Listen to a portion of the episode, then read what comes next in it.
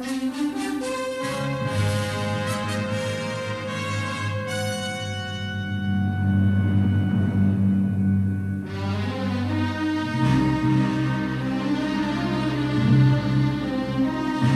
welcome, and bienvenue to Down the Line, an episode by episode review of the best TV drama series ever made, Secret Army. Hello, I'm Andy, and I'm looking for the three puppies that escaped from grandfather's place last night. And I'm AJ, and I'm rummaging through your bag whilst you're in with the doctor. Did you find anything interesting? Yes, but you'll have to pay me a tenner not to share it on the podcast. Oh, wow, gosh. I sound so savage, don't I? You did. I'm nervous now. So, this is our first episode proper. I don't know whether you used to watch the quiz show Going for Gold with Henry Kelly. You're probably too young, but he used to always say, We're into the first round proper. Um, and this is what this episode is. It's after the initial intro, this is when we start. I thought it would be really great if we started with a bit of kind of origin story about the show, like how did it come to be created? So, I just wanted to say a few words about the producer and creator, Gerry Glaister. He doesn't get a creator credit though. You've probably noticed that in the credits, or rather, not seen it in the credits, AJ. That's because he came up with the idea for Secret Army whilst on BBC property, and the head of series at the time, Ronnie Marsh, was taking a bureaucratic, bit of a naughty Jobsworth decision. And because he effectively came up with it whilst going up and down in lifts in BBC TV Centre, Gerry wasn't given a creator credit because it was on BBC Time. But that doesn't follow for lots of other shows. I think it was a cost cutting measure so they didn't have to pay him a creator credit. So, yeah, there are a lot of deals and issues behind the scenes with who gets creator credits for series. If we ever get onto Tenko, the issue with the creator credit on that show is, is a similar tale. And is that something that Gerry Glaister would have contested or just kind of said, it is what it is, I can't change it? Or He lived with that fury for all of his the rest of his life. Oh, okay. So when I met him in 2003, when he was quite elderly, he was early 90s, but he was quite sprightly. But I did meet him, and he was a lovely, genial little chap, very small. But incredibly um, agile minded, and you could see he had that sparkle in his eye. And he was still really furious with Ronnie Marsh for not letting him have that creator credit. Particularly as what did happen was that someone was giving a, given a consultant credit on the series, and that person was Wilfred Greatorex. Now, this was also behind the scenes shenanigans because he wrote the original episode one. So, many months before Lisa Codename Yvette, there was an episode called Homing Pigeon, which is episode one. Gosh. So, do you want to know about Homing Pigeon? Yeah, I don't know whether I missed this when I read your book or read it and forgot about it, but I um, saw it on our episode notes and was like, huh. so I wrote about this and forgot about it. So, so don't feel too bad. I actually wrote the synopsis for this. So I found it at the Written Archive Centre and I was like, oh my god, this is gold. And this is the original episode one. The difference is between this and Lisa Codename Yvette is that it focuses more on the evader's story and particularly the story of one particular event, evader who in real life is called Bill Randall. Now, Bill Randall went down the line, and his guide was Andrée de Jongh, codename Didi. So, Lisa, codename Yvette, um, Andrée de Jongh, Andre, codename Didi. And she took him down the line to Biarritz over the Pyrenees. And he, it was a, a really exciting story. There was lots going on along the route. He got um, he got hidden in a monastery by a monk at one point, and things that get picked up in Secret Army. And anyway, um, to cut a long story short, by the time that um, the script was prepared, it was felt it was too much about this evasion story. Also, the script was too long. It was kind of like ninety minutes, so it was too long for an opener. And we didn't get to meet any of the regulars other than briefly you got to meet Albert and Monique, and you got to meet obviously Lisa because she was taking him down the line. But yes, it was too much about the evaders. So they decided we actually we need to start again, completely from scratch.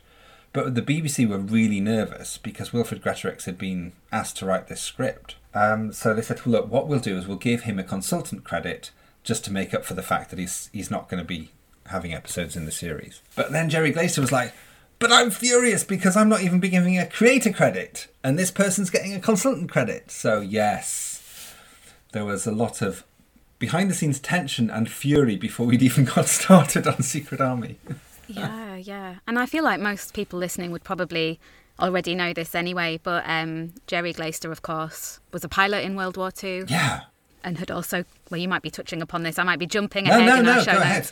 But was was he also the creator for Colditz? Yes, he created Colditz. He also created um, the Brothers. So Colditz is about um, its Second World War imprisonment based at Colditz, Colditz Castle, but it's about the the British heroes who you know. And but but what's interesting about that series, and you've got seeds of Secret Army in it, is that you've got a camp commandant who is likable. He's a good German, and he is played by Bernard Hepton. So yeah, there's a, a through line through from that. The other really important series he did was called The Brothers, which was hugely addictive, family-based business drama in the 70s. Doctor Who fans will know it because Colin Baker came in as the evil villain Paul Merroney from about series four or five, something like that. But um, it was showing the, sh- the changing face of UK business. It was very soapy, but it was huge. It was a Sunday night hit. So he had those two hits behind him. I think Colditz was nominated for a BAFTA. And then he had a really unpopular series called Oil Strike North. And by the sounds of it, I can understand why. It's about oil rigs on the North Sea. Who cares? I don't. and then he was asked, Have you got any other ideas? And he's like, Well, yeah, I do actually. I've read a lot about evasion lines and the work of people who help people um, escape, Allied aircrew escape from the Germans during the Second World War. Yes. I think that's just such an interesting creation story. You can see he's already had a lot of success and is coming up with new ideas and is reading a lot about history and still feeling there's stories that haven't been told yet, which is great. Yeah. I've got a question for you. Do you know the working titles for Secret Army? Oh, is it The Secret Army? Is this going to be a complaint about the that drives you nuts? Yeah, it really does annoy me because on the scripts, I've got scripts from series two and three. Um, I found them in the garage the other day. I was quite relieved. I was nervous, like, where are they? Because I might need to look at them soon for the podcast. But um, yeah, the Secret Army, and this was a the definite article was removed before it went to production, but it still crops up all the way into series two and three, and it's so annoying. And it's like you see it struck through sometimes by people saying it's not called the Secret Army. But it did have another working title. Do you know what that is? Oh, no, I don't. Yes, and that is Lifeline, Oh, okay. with the hyphen between life and line. So, yeah, so that was the other working title. And do you know why they went with Secret Army in the end? I think it just sounded more compelling and interesting, and I think people are interested in the secret, aren't they? So it kind of, yeah, it's more intriguing. It fitted more with his Hitchcockian vibes that he was wanting to get through the series, the thriller suspense element. I think with um, Lifeline, it could be maybe mistaken for like a medical drama or something almost. Or like a charity appeal program, or Something with Esther Rantzen in, maybe. I know she wouldn't fit in Secret Army, would you? She wouldn't work. No. I agree. and we even toyed with the idea of calling this podcast Lifeline, didn't we? But we did, yeah. Can I read out a little extract from the background to the new series Lifeline, um, written by Gerry Glaister in '76, a year before Yeah. Please do. Please do. The contribution to the war effort made by the men and women who organised the escape lines was incalculable. This was their battle against the enemy who had invaded their country, and like frontline uniformed soldiers, many hundreds died in battle, seized by the Gestapo, the French secret police, or betrayed by collaborators amongst their countrymen. They were tortured, executed, or sent to concentration camps where many died slow deaths from starvation and constant ill treatment. But always, when one was captured, another took their place. These were the people who had provided a lifeline for aircrew who came down in their country. It is their story that this series will tell. So that's a nice background direct from Gerry. You know, it's nice to have his voice in the podcast, I think. It's important. Yeah. Yeah. Yeah. And it's just so nice to listen to those words. Yeah, isn't it? Yeah. He, you could tell he was proud of the series when I met him. He was super proud of the series because it was hugely successful. And that was partly because it just grew in popularity. I think we've we've talked about how it grows in in brilliance as it goes on as well. But it was, in the end, essential Saturday night tea time viewing, you know. So, yeah. But it started off on Wednesdays and without a Radio Times cover. he was also annoyed about that. I, I remember him taking me to the kitchen, and they had a sort of kitchen diner, and there, proudly on the wall, was this cover for Howard's Way, the Radio Times cover for Howard's Way. It's like, but there's not one for Secret Army, and I was like, I know, and it's a terrible shame. Oh, so throughout the whole series, they never got one. No, What? Injustice? I know, I know. Right, pens to paper. Let's get in touch with the Radio Times. Yes, Yeah, you could understand maybe if it was launching or something and another show got the cover, but surely by the time they hit 20 million, someone at Radio Times would have thought, I think they're popular enough now. yes. Let's let's let's do it. Yeah, exactly. Is it okay if I tell you a bit about John Brason, the script editor, as well? yes, yes. So, John Brason was an award winning writer. He penned the episode Tweedledum of Colditz, which is a famous episode in which one of the prisoners um, fakes insanity in order to be sent back to England. But then, in the course of faking insanity, he actually goes insane. So, it's a terrific, awful story with um, the actor Michael Bryant. But he wrote that. Um, he also um, wrote the two-parter Gone Away, which is the finale to the first series of Colditz. Less excitingly, he also wrote for Moonbase 3, the Terrance Dicks space drama, and a few other bits and pieces. But him and Glaister were mates because of Colditz. And Brason was very much a driving force in Secret Army, and his voice was very much part of what would craft the series. He he made it a coherent whole all the way through. So I think it's important we give him credit. Yeah, and just to um, dive in and add in that there was the behind the scenes documentary, wasn't there? There was, and I think from my, my impression, I think the crew were really pissed off with that behind the scenes crew because they were trying to film the series, and this series was this behind the scenes crew were trying to do all this series about the series, and they're like, "This is really hard. Can you stop interviewing us? Can you stop bothering us?" But I bring it up just because you can see, uh, I think the first episode is available on YouTube. I've not found the others on Yeah. YouTube at this time, but you can see John Brason, you know, chatting with someone about the script and what revisions can be made. So I, I do recommend that listeners check that out. It is really interesting. Yeah. If I could just quote from what he says in that as well. Um, he says in this behind the scenes documentary it is a commercial business making television series. We're making them for a large section of the public. We are making something which has to have, by that very nature, popular appeal. We're not writing for the eggheads. so he was very much about it's got to be popular, it's got to be really hit everyone. Yeah. So that's John Brason in a nutshell. The last person who I really want to talk about in a slight bit more detail is Bill Randall, if I may. So he was the he's basically Curtis, kind of, um, because he went down the line. He had all this knowledge, so he was asked to be the technical advisor for the series, which made sense because he could say so much about evasion, what it was like, the safe houses, about the Comet line, and he'd also was he was the chairman of the RAF Escaping Society, which was something that still existed at that point, and also a former chairman, fascinatingly, of AI9, which was the peacetime version of MI9. So yeah, so he had so much knowledge that was was valuable.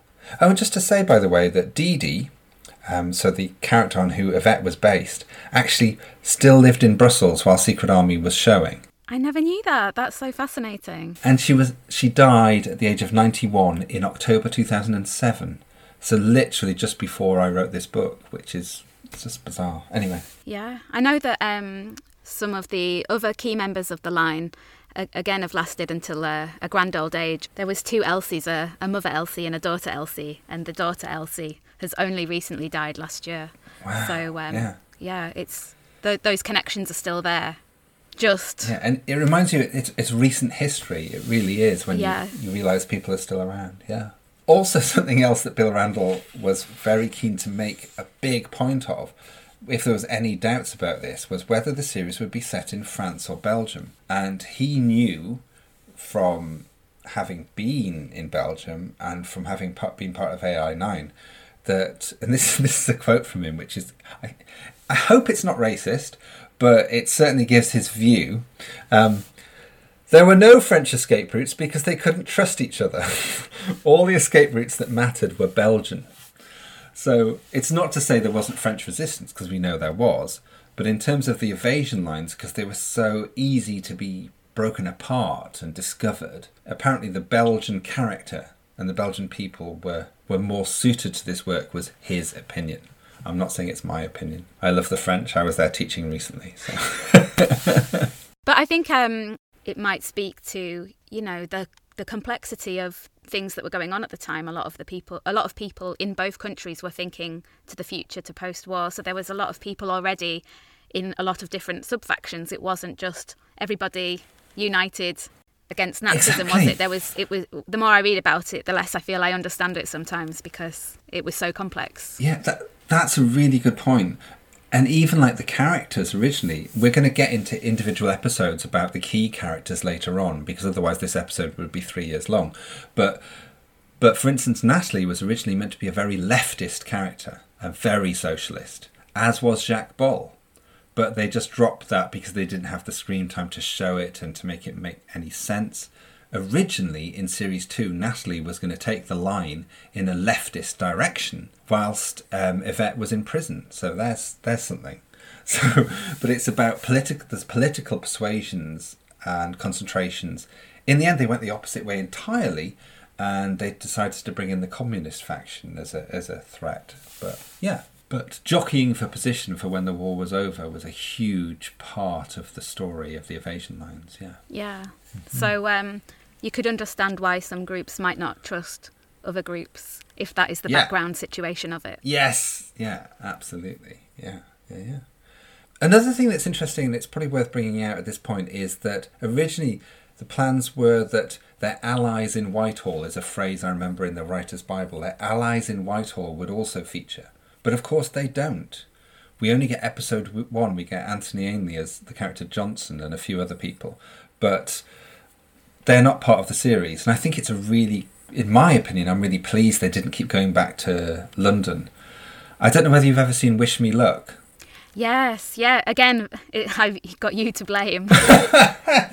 but Wish Me Luck was an LWT series about the SOE women intelligence agents. And they keep going back to London in that, to, to Jane Asher, to the very lovely Jane Asher and Julian Glover. With some amazing hats. If you haven't seen oh, Wish yeah. Me Luck, just watch it for Jane Asher's hats, please. Yeah, for the hats alone. Yeah, she doesn't bake any cakes during the series, but she looks gorgeous in a hat. And I would say that it kind of breaks it up that they keep having to go back to go back to London. It's a bit annoying. It's a bit like um, the Trial of a Time Lord, where they keep going back to the courtroom, and you're like, "No, can we just watch the story, please?" anyway, um, yes. And just to um, get you to add a bit more information, so you mentioned the Writer's Bible there. Yeah. I don't think yeah. you've explained what that is yet, but do no, good, tell us good more. point. Good point, AJ. They're always going to keep me right. I'm very pleased that AJ is here. um, yeah, the Writer's Bible was given to all the writers once to be honest, Glaister and Brason had already decided kind of what was going to happen in Series 1 and confidently a little bit of what was going to happen in Series 2. But then some key writers were invited um, to try and pitch for scripts for the series based on this Bible, which, complain, um, which included information about the key characters, um, the background to the story, quite a lot about evaders and safe, houses and and and routes down the line which were never used, actually. There was loads of information about that in the Writer's Bible. I was thinking, well, it was funny because I kind of ignored all that information. It seems all the scriptwriters did as well because it was really quite boring and detailed. And rightly, they realised this is a character led series. Let's just get into the characters. One of the most important things in that Writer's Bible is it clearly states that the main characters are not the evaders and it says that capital letters. So it's just making it clear that we're, we're not doing the homing pigeon model, the Wilfred Greatorex model. Um, this is about the um, this is about the people who operated the line. And that's so key, isn't it? Because yeah. in in our introductory episode, we talked about how you know it was so brilliantly character driven, and there was a focus on the women's stories as well because they would have played those key roles in managing the line in the war. And you can just see how that tone has been set here if mm. it was in the wrong hands, it would be like, you know, Captain Billy, what's his name, going down the line, exactly. and and the series would have maybe been on that one of Ada the whole time. Like Hmm. so, yeah. I know, and how boring is that? There's one episode which we'll come to, which I think that we've already mentioned on the podcast that we don't like, which is that story basically, and it's like, oh my god. Anyway, another important thing in the Writer's Bible is mention of a TV series called A Family at War. Have you heard of that? No, oh. that's not the one that's on Jersey, is it? That's Enemy at the Door. That's Enemy at the Door, yes, Okay. of which we shall never speak. Oh, okay. No. I had it on my to watch list, Oh, but maybe I No. could take it off. No, I'm just really rude about it. By the se- second series, it just becomes about potatoes and road mending. it's utterly boring by series two. There's a lot good in series one, but all the things that work, it drops them. So Oh. I'll just I'll just tell you that. Yeah. Maybe they didn't have a writer's Bible. Maybe that's where they went wrong. Yeah, and they don't, certainly don't have a good enough focus on women. That's the thing that annoys me the most about it. Uh, Anyway, A Family at War was a popular Granada TV drama series created by John Finch. It ran for 52 episodes between 1970 and 1972. And Gerry Glaister directly quotes it in the Writer's Bible and says, We would like to try and maintain a background sense of a family at war, but in occupied Europe. These people are living in constant fear and at this time largely without hope. The sense of claustrophobia should hang almost visibly over the whole thing. So, A Family at War followed the, the, life of the Ashton family, um, sometimes at the front, but also at home, mainly at home. And it was that sense of this running drama of these this family that he wanted to put into Secret Army. So, that family element, I think he was openly suggesting that yeah we're picking from a family at war. He was showing his references if you like. So it's it's just worth mentioning that i think because it's an important series that influenced gerry. Do you think the having that writer's Bible helped maintain that consistency throughout the three seasons, despite having a lot of different writers? i would say so and i imagine i don't know of a of a writer's bible for series 2 and 3 but i imagine there was one because they had such a good hold on this series. I also think that they were determined that whenever there was a question that a call would be put through to to Gerry or at least to John. So they were very much in control. They were effectively showrunners. I mean Gerry was the showrunner. They didn't call them showrunners then but definitely this idea that that you can't just make this stuff up because it's authentic historical reality a lot of it but also the fact that they they just wanted to make sure the creative vision was was maintained. So I think they had a very good hold of the show, and yeah, anything that didn't work, they were just like, nah. They were, I think they were quite brutal, you know. but yeah, I think they were right to be. Yes.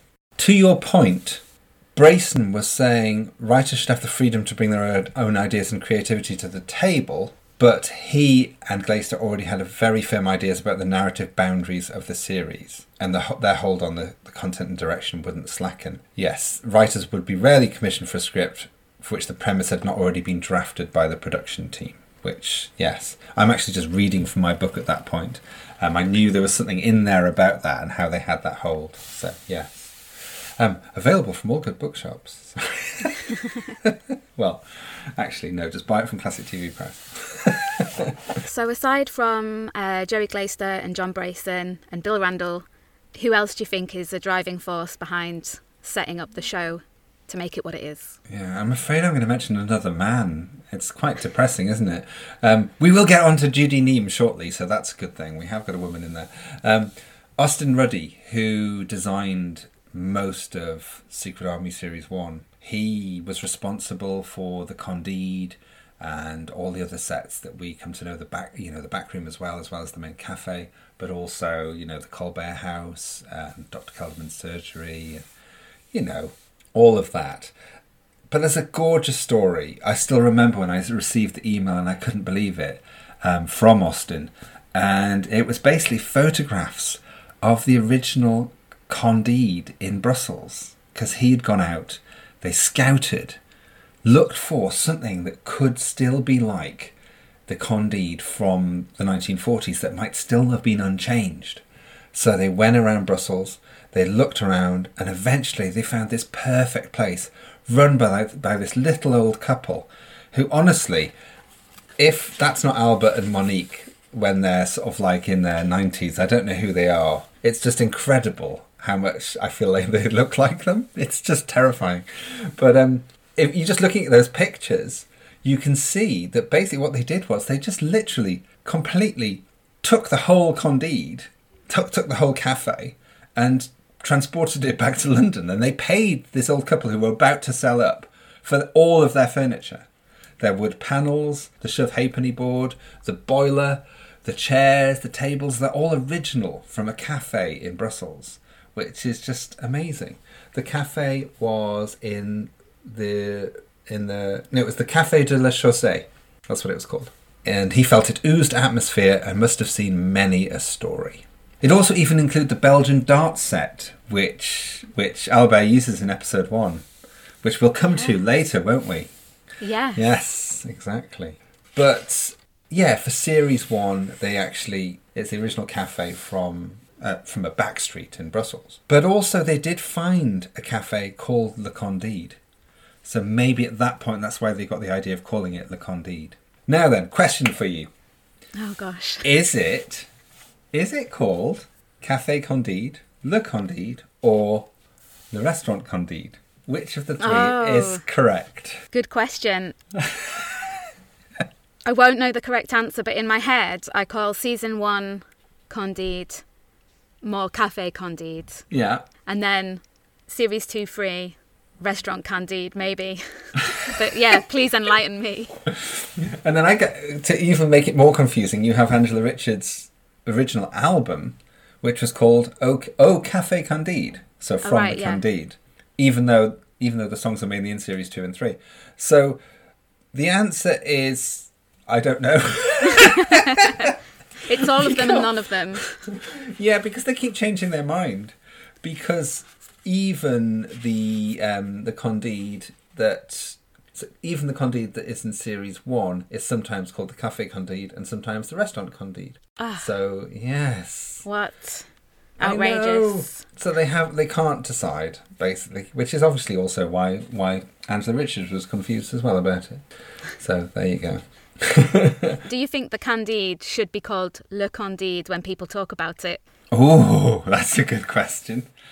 Yes, always and forever. Part of me thinks yes, but then another part of me thinks it's chatting very quickly. It's just easier to say the Candide. Yeah, no, I agree. I agree. Yeah.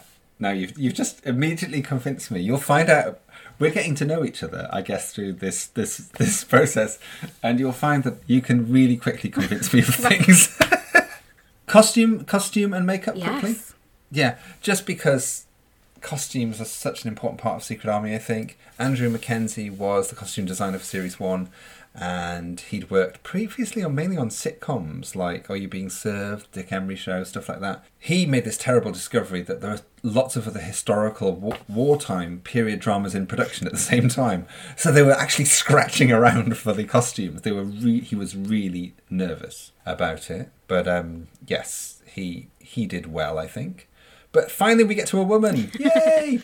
Judy Neame. Does that surname sound familiar to you? Yes, absolutely. Although the first thing that came into mind when you just said that name out loud was it's the same uh, syllable structure as Baby Shark. Judy Neame. Judy. Neame. and that's how you know, listeners, that I work with children. It really is. Um, originally, Judy Clay, she met Christopher Neame on Colditz because he was a regular on Colditz, and she was the one of the principal makeup artists on Secret Army. I think um, Derry Hawes was the other, but. Um, the interesting thing about Judy Neame, which I've also already shared on my World Enough in Time podcast, was that she used to date Tom Baker. Oh, yeah, yeah. Yes. And she actually works on The Hand of Fear. I think that's her only story in, in Doctor Who. Yes. And you got her back again, didn't you, for the DVD interviews to do the makeup? Yeah, but it was all a disaster because what happened was it was filmed in pitch darkness by the idiots who put who did the filming and the for the DVD extras. So it was like it was pointless because they were all plunged into darkness, and it was just it was it was a big disaster which I've never quite forgiven anyone for, and yeah, not great. So that that blackness all around them and the fact that they looked really good on the day, but they looked terrible on camera because the people doing the camera and the direction were rubbish. I think that's enough on background, other than titles and music. I believe you've got some controversial opinions about the opening title sequence. I, I do have some very controversial opinions about them, but if you don't mind, can I ask about the music first? Because it's something that has really stayed with people, and yeah, people who were um, children when it first aired maybe weren't allowed to watch the show still remember the theme tune and Mm-hmm. or if they watched it and didn't remember that much they would always remember the opening music. And it's so iconic. I think it's one of the best tv show Yeah. openers. What's it called? Yes, what's the proper name for that? Yes. of all time. I think it's title theme or opening theme. you, you hear it and you'll never forget it. Absolutely, and it's called the Wall of Fear, the the track. By it's it's composed by Robert Farnon, but actually it was composed prior to Secret Army. He didn't compose it especially for Secret Army, but he was also responsible for the Colditz March, which was the Colditz theme. So he returned to someone he'd used before. Robert Farnon did rearrange the composition for the series, and it was recorded in May 1977 with 35 musicians. So there you go. If you ever want to know how many musicians play on the Secret Army theme music, it's 35. i love that as i said in the last episode i love all of these little facts And also, just to say about that theme music, the cast would always talk about their theme music with me because they played it into the studio before they started recording each episode. no way Yes! everyone Yes, to get them in the mood. why to get them in the mood no, it was to get the cast in the mood. They'd play it in, and like they still get goosebumps when they hear it because they think, "Oh shit, I've got to act now." Um, you know, so I I distinctly remember when we did the evening at the Candide and we played it in, and Angela was like, "Oh my god." Oh my god, you almost have to shove me onto the stage because it was those same feelings were coming back to her of that expectant, you know, we've got to do this now, we've got to get into it. Ah. And I think that's why it's so well named, the Wall of Fear, because I think that's what they have to like clamber over as they get into their acting. Yeah, Yeah, I think it's just yeah, it it's memorable. It captures just the mood, doesn't it, of that of the situation so well. So Yeah. um, my controversial opinions come from the visual sequence. yes, I don't think it's very helpful because. So picture this: you're starting watching the show for the first time. Maybe you don't know, you know, the historical events it depicts. You sit down, you hear an amazing piece of music, which is great. You appreciate that, you know, from the off, from the start. You start at a, a building that you don't know where it is.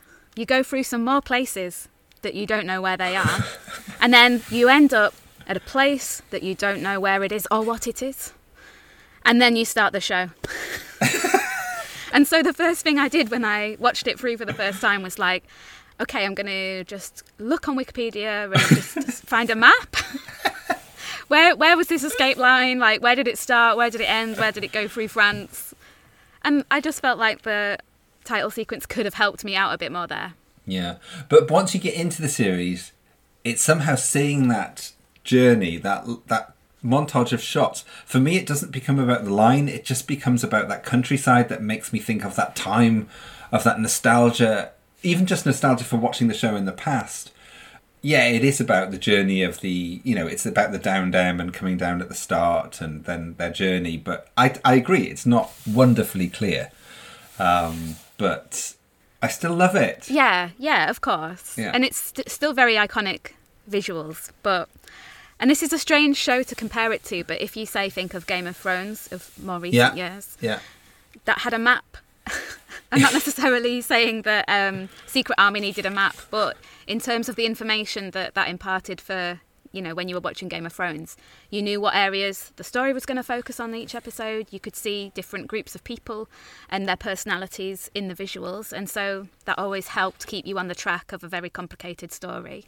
Yeah. So um, I think it would have been cheesy, you know, if you had a a map superimposed on that journey with a little line going down. It would get a bit Dad's Army, wouldn't it? Probably It just little arrows going through Europe, but yeah, But AJ wants to know. yeah. The first thing I had to do was look at was Google a map. So Yeah. Well, I didn't think there was any good maps of the of the line, so I recreated one for the book, and I did it in Word. It's it's it's amazingly good considering I did it in Word freehand. Oh, it's ridiculous. The things I've made Word do over the years, which it shouldn't do. Funny. I did also want to say about the person who did the titles. His name was Alan Jeeps. And he Are you also... going to say, we've got him here today? Here he is, Alan! No. I'm sorry. I'm sorry, Alan. He also did the opening titles for EastEnders. Oh. Yes. So that's his most famous work. But he also did Colditz as well and Doomwatch. Are we at the episode yet? Are we nearly know. are we nearly there yet? You are listening to Down the Line, a Secret Army podcast. So, Lisa, codename Yvette. Let's start with a rundown of the plot. yeah, let's. Lisa Colbert, codename Yvette, runs Lifeline, a Brussels based resistance organisation which helps Allied aircrew to evade capture. Capture? evade capture and return home. She is aided by Albert Foiret, proprietor of the Café Candide. Not Le Candide, not, not restaurant Candide, Are you having a go at my notes? Café Candide. His mistress Monique Duchamp and waitress Natalie Chantrens. Their already dangerous operations are about to be put under further strain when Sturmbannführer Ludwig Kessler is assigned to the Belgian capital to assist Major Brandt with the evasion line problem. Another irritation for Lifeline is the arrival of Flight Lieutenant John Curtis, a former evader who has been sent by London to help coordinate their activities. Beautiful. Boom. Oh, this sounds intriguing. Good stuff. Do you want to know a bit about the writer? Yes. yes. So every episode we'll cover the writer and the director and the fact that, you know, I, if we've covered them before, obviously we'll do it very quickly. But this is the first time that we're talking about Willis Hall and the director Kenneth Ives. So they're both familiar names, aren't they? Are they? I don't know what else Willis Hall has written. But then, as we mentioned last episode, uh, and just a quick reminder for listeners, I am in my 30s, so I'm not as familiar with names as other people might be. And I am old. That wasn't how I phrased it. but you do have more life memories than me. But it is also true. Someone said, and they were being very, very kind and are clearly blind, but someone said to me today that I looked like I was in my late 30s. And I was like, no, I don't think so, love, but that was nice. That was kind. Yeah. So put me out of my misery. Please tell me what Willis Hall um, has also been known for. Yeah, so he's easily the most accomplished writer to work on this first series of Secret Army. He wrote a very famous play about the armies that were set in Malaya, and it was called Disciplines of War. But eventually, when it went to the West End, it became The Long and the Short and the Tall, which is a play that is quite famous, and it was there was a film as well. Then he worked with Keith Waterhouse. He was his long-term collaborator, and he they wrote the novel Billy Liar, which became another successful play. And he also did the films Whistle Down the Wind, A Kind of Loving, and also Billy Liar when that was made a film. So this was part of British New Wave cinema. So this was really important. So he's a really significant figure for them to get for Secret Army, actually. Yeah, I, I have heard of Whistle Down the Wind. There you go! Hooray! On TV, he'd also written comedy. He wrote for Budgie, and he, there was a television adaptation of Billy Liar as well. There was the anthology series Village Hall. There's a brilliant episode with Bernard Hepton where he's playing this really annoying Jobsworth character. Yes, I've seen a clip of that on Twitter, and he even in that thirty second clip, he was very annoying. Yes, it's really worth watching. Written by Willis Hall. Um, when it came to Secret Army, he was commissioned to write two scripts originally: "Growing Up" and "A Question of Loyalty." But when Wilfred Greatorex's script didn't come up to snuff, they thought, right. Willis Hall is easily our best writer here. We love A Question of Loyalty. We love Growing Up. Let's give him episode one. Willis Hall was less happy about the situation because he was like, oh, great, I've got to start this whole thing. And I imagine legally, he probably wasn't even allowed to read the Homing Pigeon script or at least use any of it. Right. So yeah, so he had to start completely from scratch, which is also, I think, why it leaps from the original plan to start Secret Army in 1940 to 1942. So yeah, so it's later on in the um, in the war, which is a good job really, because otherwise they would have had problems. That is Willis Hall. Now, And who- um, oh, sorry, I was just going to jump in and say fans would regard Question of Loyalty as one of the best. Oh, no question, no question, that he just wrote that effectively for Angela Richards. Oh, we'll get there. We'll get there. Yeah. Right. Kenneth Ives. Kenneth Ives. Let me find Kenneth Ives. Bless him. Kenneth Ives, you will have heard of. I was just going to say he passed away not too long ago, didn't he?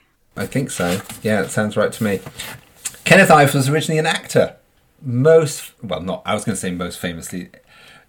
For Doctor Who fans, we all know who he is because he played Toba, one of the Dominators in, in Doctor Who. But his most important role was as Hawkeye in the BBC production of Last of the Mohicans in 1971, and that was that's really good. But it's also you can't watch it really now. I mean, there's yeah, there's blackface. You know, it's it's really dodgy. It's not good, but it's a really good production, and he's really good in it. Um, but then he moved out of acting into directing, and he'd been directing for three years by the time he was assigned to do Secret Army. He had done the first series of Poldark, which is a hugely popular, you know, historical drama from the seventies for the BBC, and he'd also worked on something called Gangsters, which is a gritty underworld drama set in Birmingham. So he had a good pedigree. Did Poldark also have uh, Ralph Bates in it? Yes, it did. Yes, he was the he was the baddie, Warlegan. Yes. Um, He's so good at playing bad guys. he is. He's he's good, isn't he? Also about Kenneth Ives, I think he was married to the late Marti Caine, comedian from the eighties. Kenneth Ives passed away in March last year, so about just just over a year ago now. Right. Okay. So I think they were both safe pairs of hands.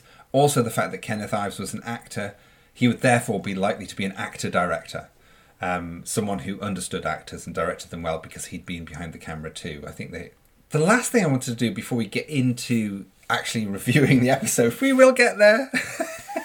Hopefully, this is interesting to people. Is that um, there was filming for this episode in Peterborough at Water Newton Mill. You can still go to the big house where Natalie was on the top of the roof.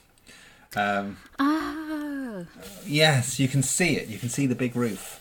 And it's very close to the Nene Valley Railway in Peterborough um, countryside. And a lot of the railway scenes were filmed there. So, um, yeah. Also, I had a fun day walking around London once, and I eventually, eventually found the place in Kensington, which is Dr. Kelderman's surgery. So that's actually not in Brussels; it's in London from episode one as well. And then they went to Brussels, and there's quite a lot of in Brussels, but nothing too iconic in episode one.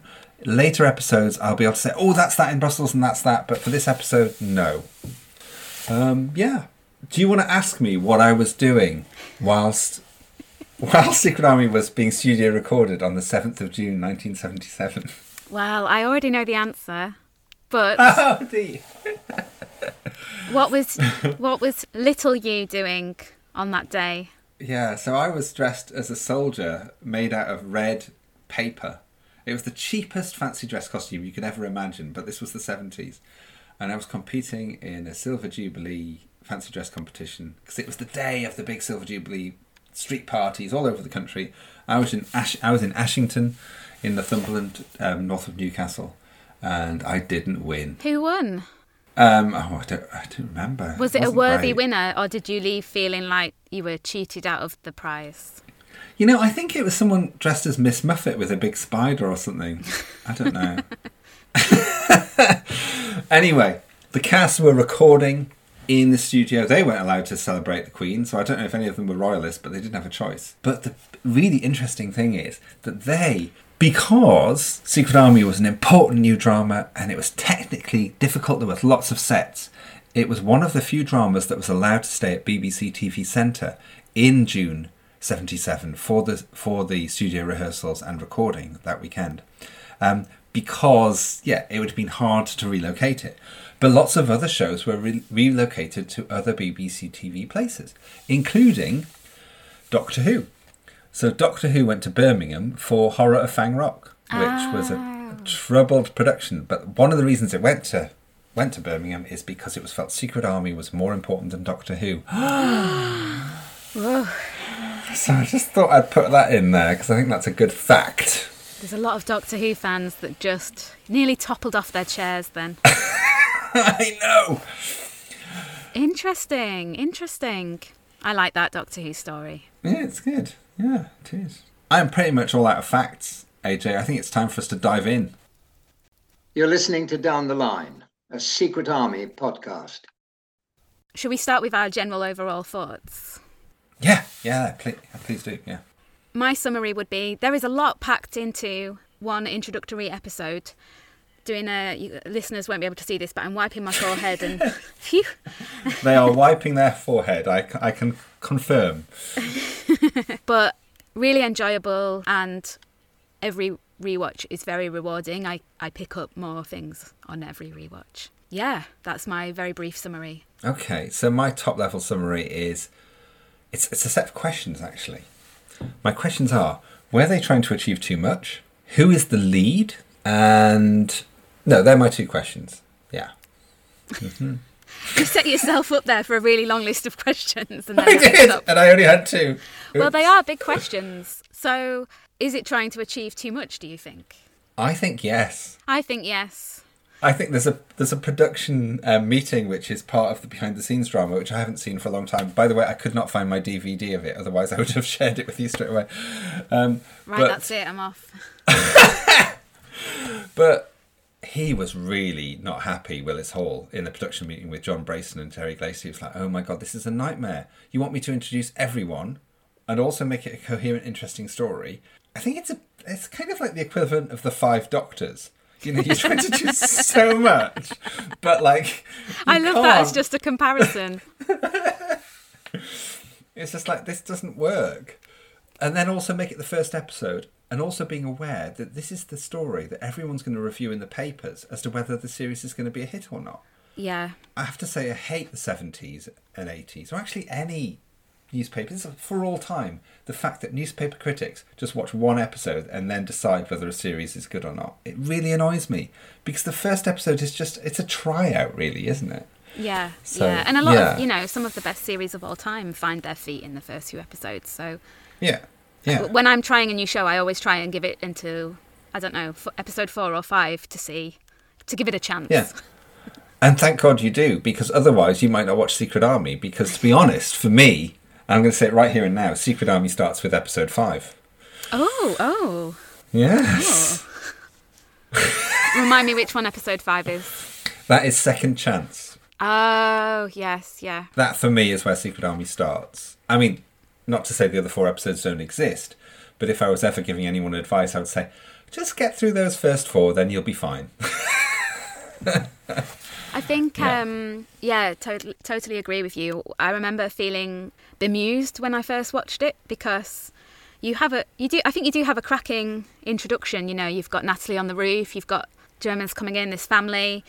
yeah. But I was also really bemused because I was like, okay, they've taken the parents and just left the kids, and Natalie's just like, they'll be back and walks out. And I was just like, I I'm, not, not quite, I didn't know enough to really, you know, get behind it's- it.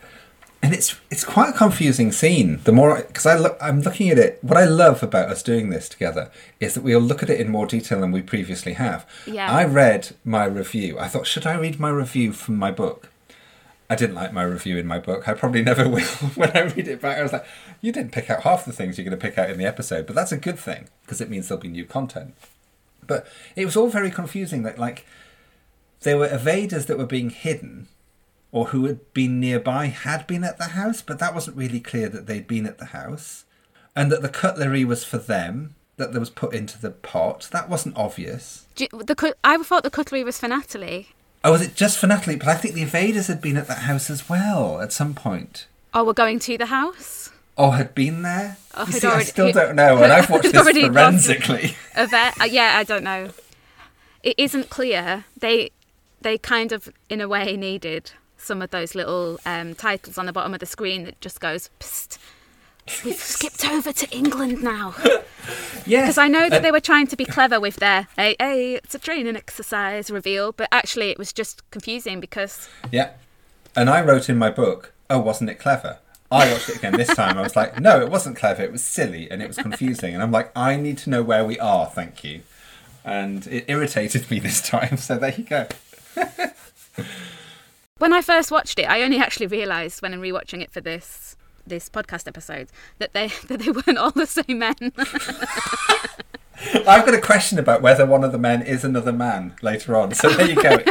I have the exact same interchangeable men problem. yes, yeah. What and and it's a shame because I think it did have a really quick fix. I thought perhaps it would be more exciting to just have us discover Curtis as the same time that the Lifeline regulars see him, and then to have that reveal of like, you've already been down the line. Why have you come back? Yeah. What's happening? That would have been more exciting and gripping.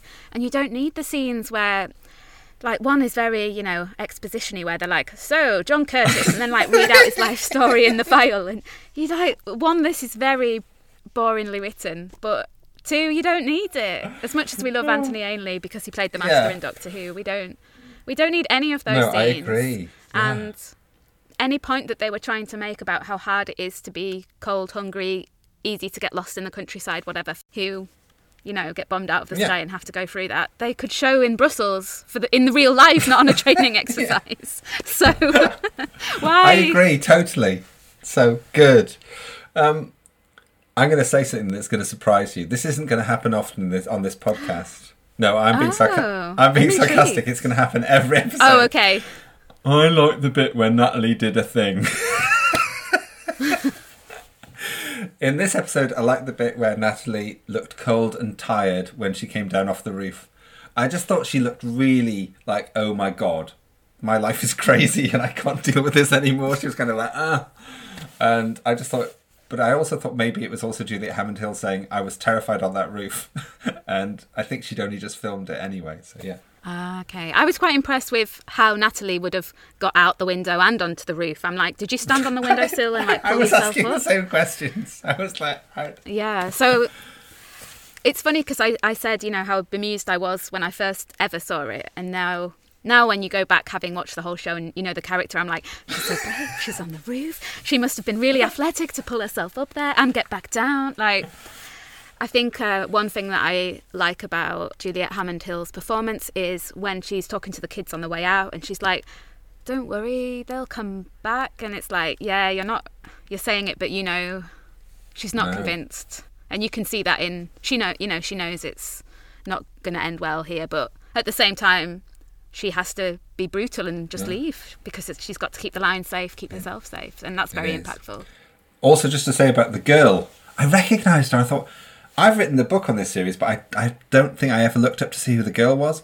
Turns out she played a regular in Grange Hill. She played Judy Preston in Grange Hill. So yes. Ah. So she was in it for two years near the start of Grange Hill. I think she was the form captain or something. So she was a bit of a prissy ah, schoolgirl okay. in Grange Hill, but she was one of the regulars at the start.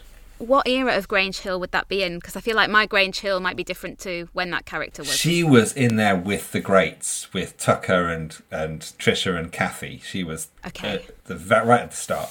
Yeah. Would she have been in that famous "Don't Do Drugs" song that the cast of Grange? No, that was that was eighty five. That was much later. Just say no. Don't listen to don't listen to anyone else. Yeah. feel feel free to cut that. Some things just Yeah. make it through time to any generation, don't they? So um, that's one of them. Another spot. yes. Just because I have got another person who I notice and I've never noticed before.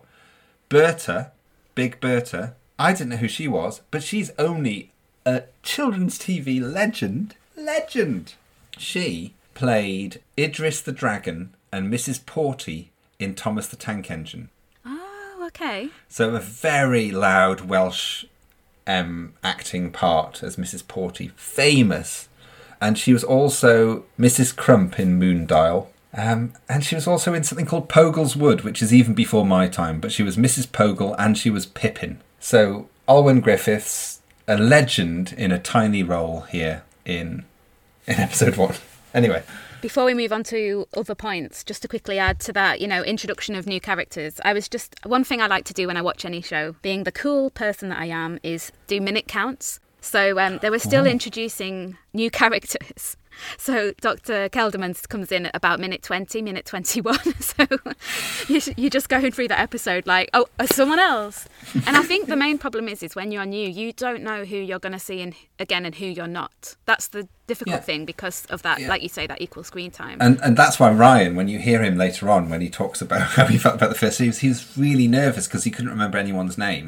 Yeah. he's not great with names anyway, but he was really nervous about. Well, I've seen so many characters and I've heard so many names.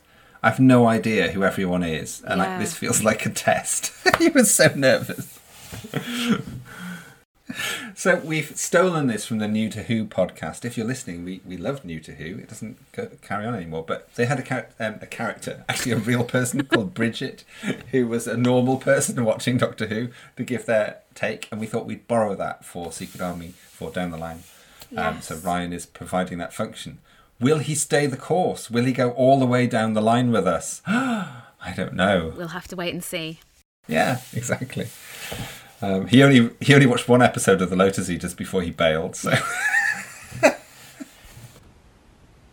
so I'm here with Ryan, who has just watched the first episode of Secret Army for the first time. Mm-hmm. Lisa, codename Yvette. What do you think of it?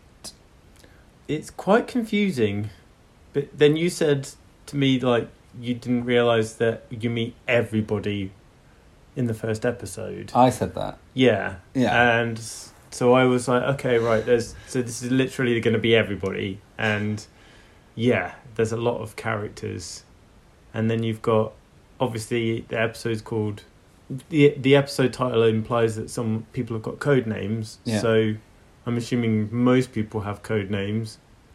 So I've there's a lot of characters. There's even more characters because there's code names as Yeah. well, potentially. Did any performance stand out as superior to others? I mean, I feel like Yvette slash Lisa is sort of the linchpin of everything Mm-hmm. because we spent the most time with her, or we saw her in the most scenarios. Yeah. So I feel like she's the most developed character from the first episode. Yeah. But I also like the woman behind the bar as well. Monique. Yeah, because she's spunky. Spunky. Yeah. It's a good word. yeah. Cool. It's, it's a struggle to not tell you too much about the series as it goes on and just you to experience it as you as you watch it for the first time. But can you tell from this first episode why it might have the promise of something that is very important to me? I'm going to assume that it's lots of strong women sorting out messes of stupid men. Because that's my bag. Yeah. Anything else that occurred to you or you thought was worth commenting on in the episode? Oh, just things that I got confused about, like being back in the UK without Yeah. realizing, like the the kind of edit from one place to the other didn't imply that there was any sort of knowing where we were, which I guess was on purpose Hmm. to think they were in peril and then they weren't. But then it kind of puts you on a bit of a back foot of like going, well, I need to sort of second guess everything. Oh, okay, yeah, that makes sense. Yeah. So, final question: Are you okay to watch another one? Yes. Not, not right now. yes, of course, yeah. Good. Okay.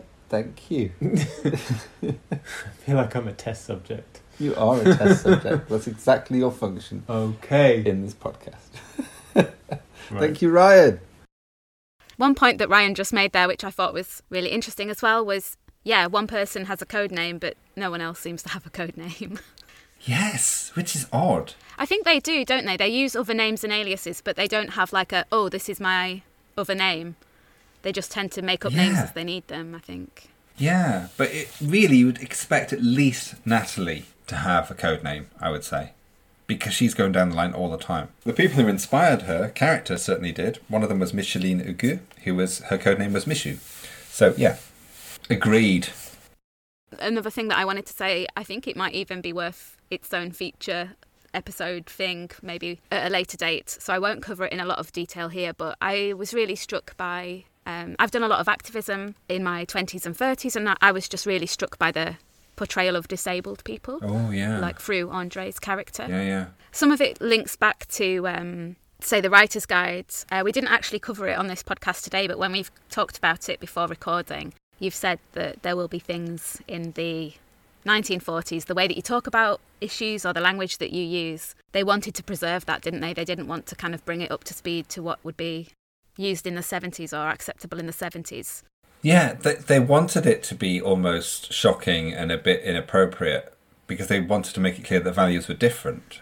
But it's it's an awkward, it's hard watch, isn't it? and yeah. I, I just wondered whether that language that they use around Andre, like calling her a chronic invalid, was part of that. I don't know whether that was language that would have been used in the 70s or whether you think that would was like preserved language from the 40s. I don't know. I would love to pretend that it wasn't something. Sure. I, I think they were just using bad language, and I'm sure that'll come up. I mean, they they call her a cripple at one point as well, don't they? Which is you know not great. Yeah.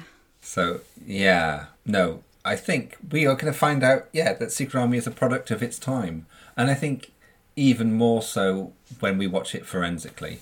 I mean, I remember the the first chat we had when we met online was you you mentioned how there's like one almost only perhaps one character of color, maybe even. So yeah, So, tell me what you love about this episode. I think the thing I love the most about this episode is well, it's two things.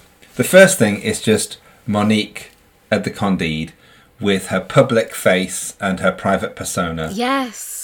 And how she's so good at switching between the two in order to be light and fun with the locals, but then also becoming she does it way better than Lisa does, and then realizing well actually she's doing something secret and relevant to the war effort on the side, but then also the fact that she's got a third face, which is her relationship with Albert and her long suffering at the hands of this situation. So she she takes on a, a lot of different moods and personas during the episode, and I love that. Yeah, and that's what we're all like in real life. We are all different with depending on who we're with and who we know and what our relationship is with them Yeah, and what our situation dictates us to be. And it just captures that so perfectly. yeah, and and the fact that she's at her end of her tether, and I mean she's really quite cruel about Andre, and she says, "Oh, she's claiming she's blind now as well as one of her ailments." I mean, she's really had enough by this point. But I like the fact that she is.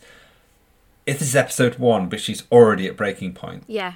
I love the fact that so much has gone before, so that you're not having to see that development. This is an established menage a trois that's a problem, and being presented as that straight away means you don't have to go through the whole, oh, the, you know, the whole process of getting there. Yeah. I like that. Yeah, and I thought they did that so well. So um, I put in my show notes.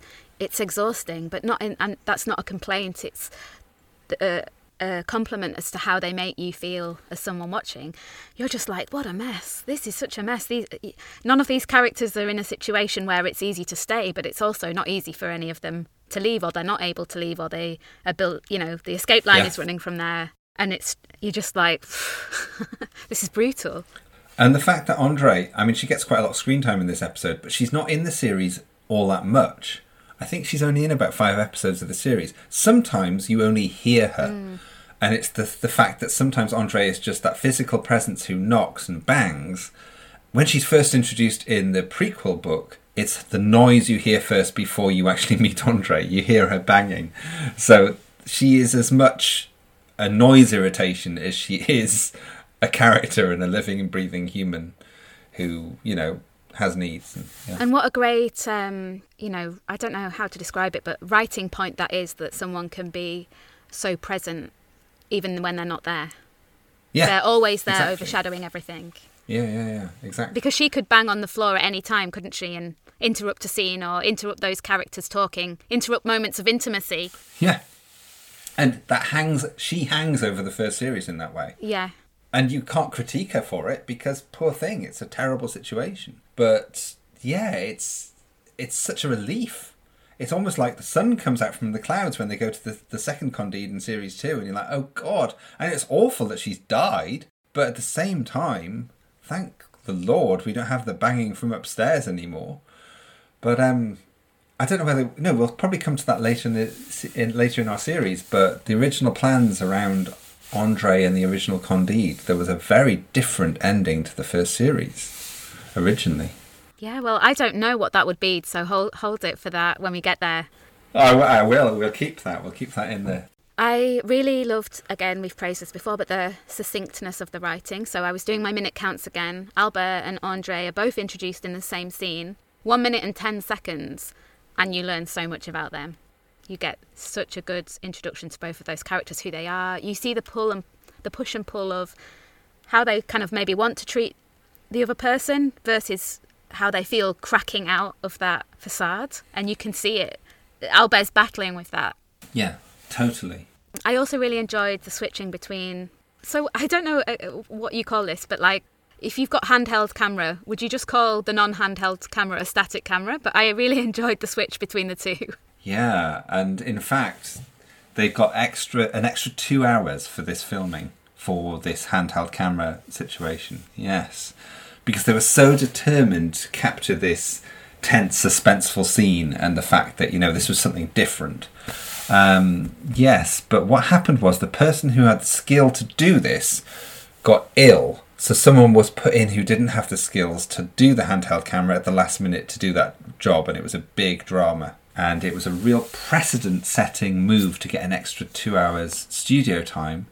And originally, Gerry Glaister refused and said, No, not happening. So then Kenneth Ives was like, Okay, well, I'm not directing anymore. So Ooh, he, he power was like. Yes, he was furious. And then Glaister relented. And then this precedent was set, and again, and on a few other occasions, more more studio time was given. It pays off. One of my favourite scenes in the whole series is when Natalie comes back to the Candide. You see all those characters, you see how busy it is, and you know the camera Yeah. being handheld works so well in that. It's just Yeah. brilliant. And that's quite revolutionary for 77, I would say. Yeah. And I, I didn't really get a sense of it until listening to your interview with Juliet Hammond Hill. She mentioned how dynamic the series was. Mm. And I think that's helped me appreciate that more. Hearing her say that, I've I've come at it with a new lens to view it, if that makes sense. Yeah, no, that, that does. And I'm seeing it now. I wouldn't have necessarily described Secret Army as that before, whereas now I would Yeah. say there's there's lots of really good points where they switch to handheld camera. So you've got when Curtis arrives and then goes Yeah. into the back room. Yeah. There's a bit where it, the camera's over Alan's shoulder as, as he's watching an evader go in. Yeah. Yeah.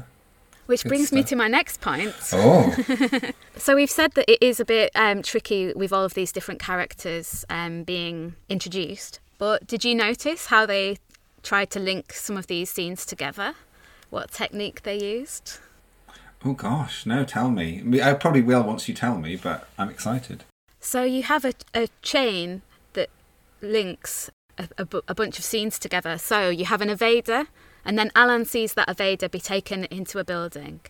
Alan phones Lisa, and Lisa is in a room with a German who I forget the name of the character, but he's the one with his dodgy shoulder. Yeah. And then the next scene, he's in an office with Brandt, and he's wobbling his shoulder again, so you can see that it's the same man. Yeah.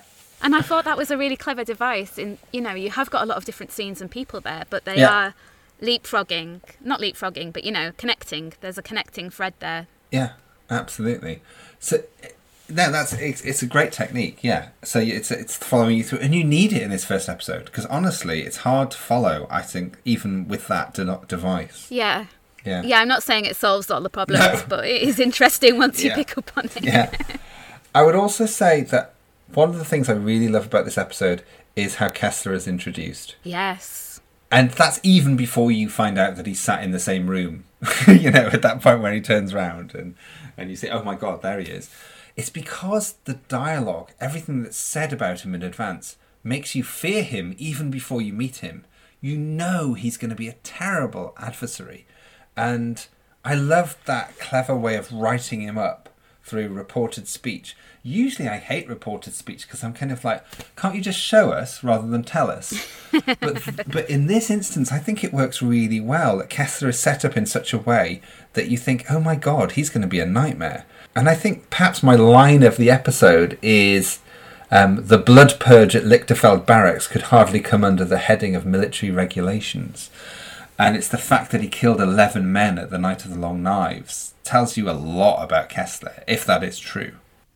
And also later on, I think Curtis gets a line about how um, you should be worried about him. I suggest you take Kessler very seriously, he says. And you're like, oh, oh God, right, we, well, we should.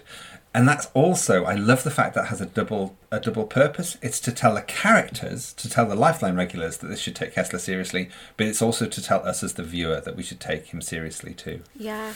And I thought that was clever. It's one of my favourite narrative devices is seeing everyone in that world react to the same thing. You see the Yeah. the Germans are talking about him, you see the Lifeline regulars talking about him, you know, and it, Yeah. it's just yeah, and you've got that build up of it until the reveal at the end and yeah, 10 out of 10. Yes, good work. Um, something else I really picked up on this time, which I hadn't noticed. Obviously, Kessler is cold and heartless, and he talks about how the family that we meet have been dispatched to the fatherland where there'll be more use. You know, he doesn't have any interest in these Belgian locals and their lives. He's just like they're they're they're basically just produce. They're um, they're just grist to the mill that can be used to further the Third Reich. Um, the Lifeline regulars treat them almost exactly the same as Kessler does. And I was like, oh my god, because there's a scene in which Albert and Lisa are talking about the family. And all they say is, they found nothing, they can't use that safe house, anymore. And all they care about is the fact that they can't use the safe house and that they're not implicated. And it's like, they don't even have a conversation about the poor family or what will happen to them or, you know, Yeah. that is. A- but they're already aware that that is. Maybe it's because they're aware it's out of their hands and they can't do anything about it. Or maybe they're, But- you know, already having to harden their hearts at this point for Yeah. their efforts. But yeah, you're right. They could have gone back and thought, oh, the parents have been taken for questioning. Let's try and smuggle the kids out and get them with relative, you know. But Yeah. they don't. Because in, in episode three, Radishes with Butter, you have Curtis who tries to help um, a Jewish family, but that is Lisa's not going to help at all because she's like, no, that's not what we do. We just help evaders, and they're already at the point where they're kind of professionalized in a cold way that they'll only do so much because otherwise it's too dangerous. And yeah, that ma- makes sense, but it also is a lovely counterpoint that they can be just as cold and stark as Kessler. And we kind of see that a bit, don't we, when um, Curtis goes to the back room. And Yeah. I've put in the show notes, it's when shit gets real because you've got Albert with a gun. They're taking it really Yeah. seriously. You know, he's Curtis is trying to put his hands down, and they're like, "Keep them up, mate." yeah, exactly. You're not out of this yet. Yeah. Yeah, you then start to hear all these links with places he stayed at and things that happened afterwards, and and yeah, with now I watch it, and you have such a big deal, don't you, in series three with someone who's been all the way down the line, and don't they kill him to avoid him potentially being caught and revealing anything? Yeah. And yet Yeah, Curtis has been all the way down the line. They just send him back in. I know. This is actually one of my issues with all of Secret Army, and I, I really didn't want to get into it in episode one. Okay, but we don't have to. We, we'll come to that again, I think, later Okay. on when I've got much less to say in episode four. Yes. Okay. so we'll hold on to that. We'll put it in our pin board, good. And we'll Yeah, bring it up again, and we'll remind you when we get to that episode what we've done. Yeah, yeah. Something else I, I really enjoyed was how Secret Army mixes the mundane with big picture stuff. So you have Monique really going on about the stew that she'd made and that Andre hadn't touched it. And she talks about the stew for quite some time. And yet there's this big picture thing going on, and it's like, hello, Monique, the stew's not important. But it's the fact that it's happy to be realistic about the ordinary and how the ordinary takes place at the same time as the extraordinary in Secret Army. And I think that's one of its brilliant. elements. And how you don't realise how much you're learning when you watch it. I, I think most people would be aware of, you know, like rationing in the wartime, how difficult it was to get some food stuff. But I think Mm. Yeah. for me, it just really brought home that day to day reality. What I've always said about Secret Army is you can read about what people who worked in escape lines felt or did.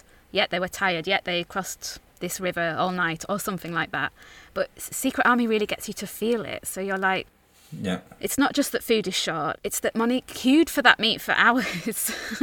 she did, bless her heart. and she's all, you know, and, and so that's adding to it as well. And then you as a viewer are Yeah. learning, right, if you want to get this, you're queuing a long time for food. And then throughout the series, it just weaves those little things in.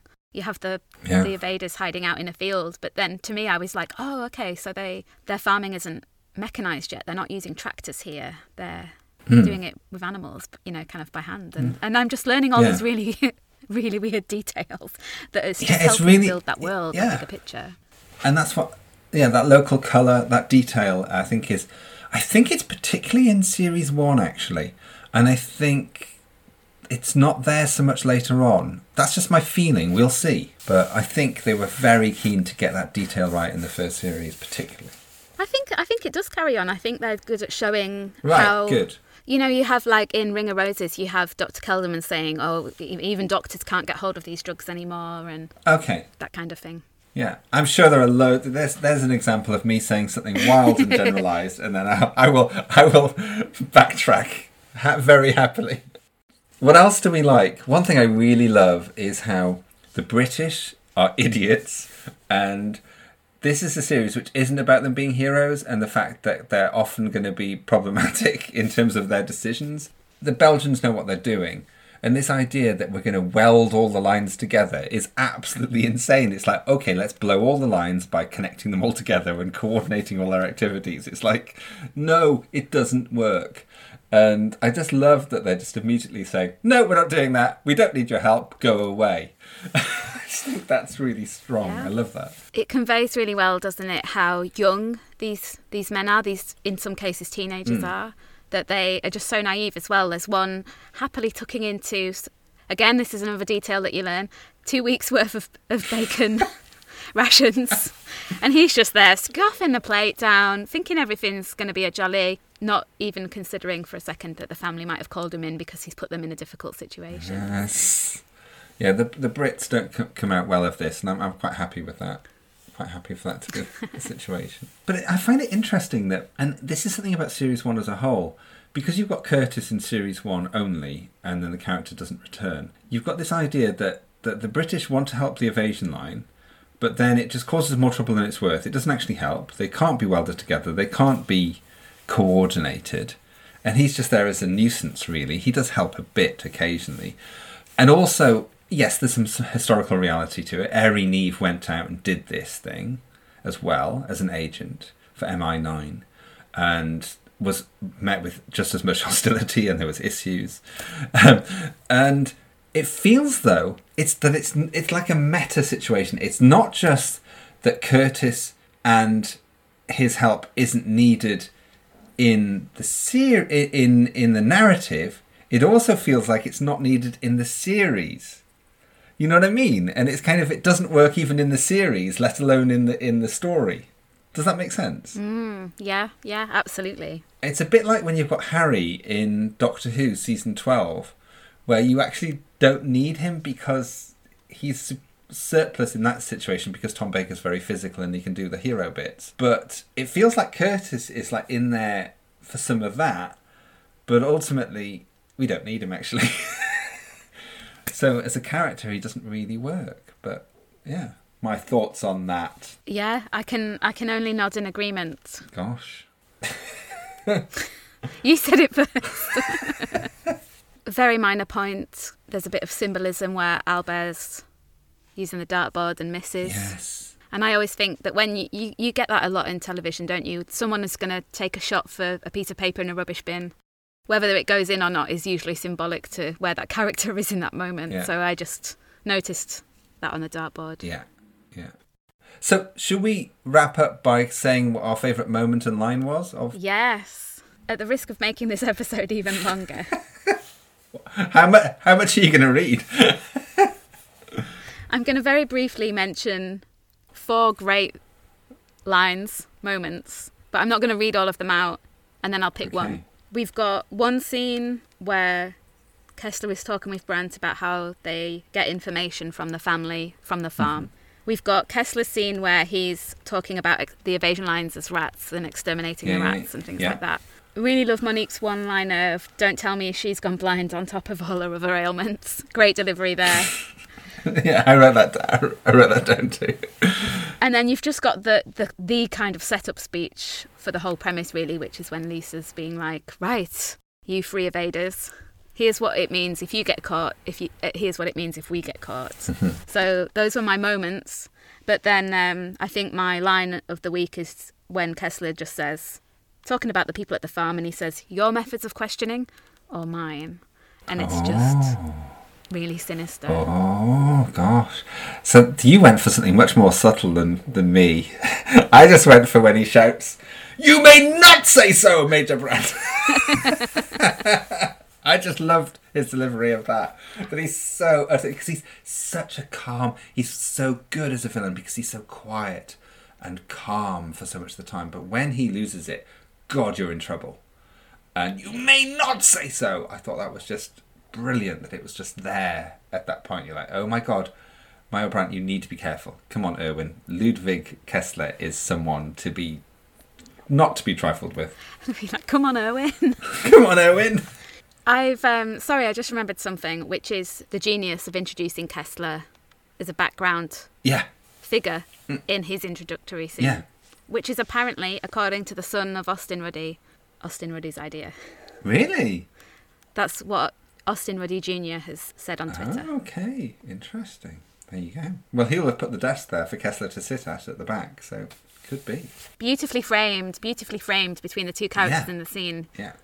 There in the middle. Oh, and there's something else that I forgot to say as well, and that is I really loved the fact that Mark Burns' character Dieter Gundel, who talks to Brandt, that he Oh, so he's dodgy shoulder guy. yes, I've remembered his name. He is being sent to the Russian front, Yes. and the point is he represents the threat of what Kessler means towards Brandt. So Brandt will be sent to the Russian front, like Gundel, unless he sorts this out. So that's what he's there. But he, I think he's kind of like there for the great there, but for the grace of God goes Brandt. That's why he's there, and I think that's clever. yes. Yeah. I did want to just say something about every time about viewing figures and audience appreciation. Um, this got 6.7 million viewers, so that's not bad for a, a new series that doesn't have any um, Radio Times cover. You're never going to let that go. I'm, not, I'm really not. I'm really not. You think that William Russell was pissed off about not getting on the cover for Marco Polo? I'm going to be pissed off about this situation with Secret Army forever. But the main problem was it was up against Benny Hill, the Benny Hill show, which was huge and was a Wednesday night staple for ITV. And that's why the viewing figures go up and down for Series 1. Um, audience appreciation, less important, but the audience research report gave it, um, that in terms of people watching it, 69% of, um, it got a score of 69% rather, which is a strong score. And there's a lot of Doctor Who that gets 50s and early 60s. So, you know, it's a. I think in the time of the time I always think of is the William Hartnell era, where most episodes between like the Dalek Master Plan and the Savages get something between like 36 and 52 or something, and nothing ever gets higher than that. So yeah, this is a strong start. That's all I want to say about audience and viewing figures. We asked people on Twitter to share their thoughts of the episode. David underscore kitchen underscore Dave K said, The first episode quickly showed that the series wasn't going to pull punches and the good guys weren't going to win every week. The subtle introduction of Kessler is brilliant. Absolutely, Dave, I agree. 100%. Then we heard from Alex Wilcock, who is at Alex Wilcock. Bringing in a significant new person to shake up each side is a fascinating way to introduce everyone by already bringing internal tensions to the fore. Oh. It's a well crafted prologue, but so different to the rest of the series, giving the initial impression that the British will be the heroes and other professionals, when neither is true. And we kind of alluded to that, didn't we? Two things grab your attention, twisting those assumptions. Visually, filming in actual Brussels makes such a difference. Fields could be anywhere, then halfway in you see the buildings and go, wow, that's not England, they're really going for it! Exclamation mark. The other is that after all his training of others, you expect Curtis to be really good at this and welcomed as the saviour and leader. But he's the amateur, and they nearly shoot him on the spot when he comes to. He's written "look" on deed here. Well done, Alex. And and he can't prove himself. Exactly. Brilliant point. Even though he's going to stay, it feels like they will. And what a great shock ending that would be to someone built up as a regular. Yeah, it would have been good if they'd killed him there and then. I mean, sorry, that's harsh, isn't it? But it would have been strong. Well, that's what they did in Torchwood, isn't it? They they had in all of the promos Yeah. that it was going to be this set of characters, Yeah. and then they just killed one of them off in the first episode, and she kind of guessed it a, a little bit sporadically, but essentially was dead and gone. And they and they did with that with Freema Agyeman when they did the rebooted version of Survivors as well. She dies in the first episode. oh yeah, yeah. Ah. And then he said there'll be stings in the tail that aren't fake outs, which is one reason why the real start of the series feels like next week. Oh, Alex, please keep tweeting at us. Your insights are fantastic. Then we had Jalapaya, who said, and he's at Jalapaya, very good series opener. A fairly large number of characters were effectively introduced. We saw the German characters were going to be portrayed with depth equivalent to that of the Allies. Solid exposition of historical background was provided for those needed it, needing it. Top writing. Thank you, Jalapaya. You can contact Andy and AJ by emailing secretarmypod at gmail.com. And don't forget to follow Secret Army Pod on Instagram and Twitter. Um, I was going to add in a bit about historical reality, but I think this episode's been long enough. There's loads of stuff online about Andrée de Jongh and the Comet line, and we've talked a bit about MI9 and Airey Neave um, and the Night of the Long Knives at the Lichterfeld Barracks. Again, you'd find loads of stuff on Wikipedia about that, but that was the operation that um, Kessler was said to be part of. When he was part of the muscle of the SS, this is an interesting change for Kessler we're already getting background to him that he was part of the muscle that did the, the murdering. And this is him being elevated up through from being a junior person to someone who is actually making decisions. Yeah, and that's an important change in his horrific career. So, I think we made it. I think we did. And if you felt this episode was too long for you, we just wanted to get that background in. We wanted to say a bit about the creator and the script editor, etc. So the episodes will not be this long in future. Hopefully, we'll see you next time when we go down the line, when we take a look at Sergeant on the Run. I have been Andy. And I have been AJ. Bye. Bye!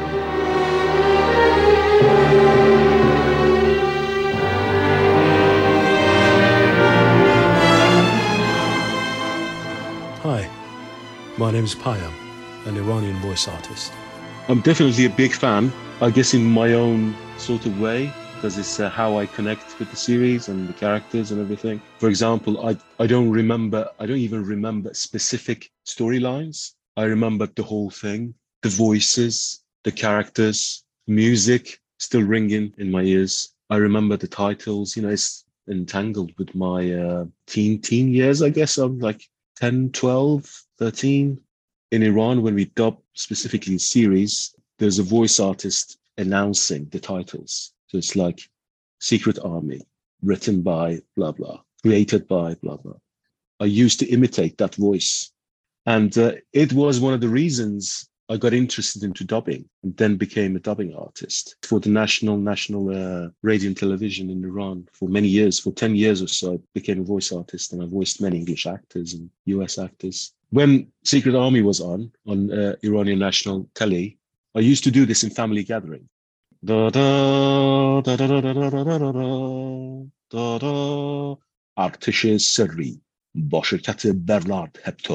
This is the titles, this is the, you know, and everyone went like, oh, wow, you know, you do it nicely.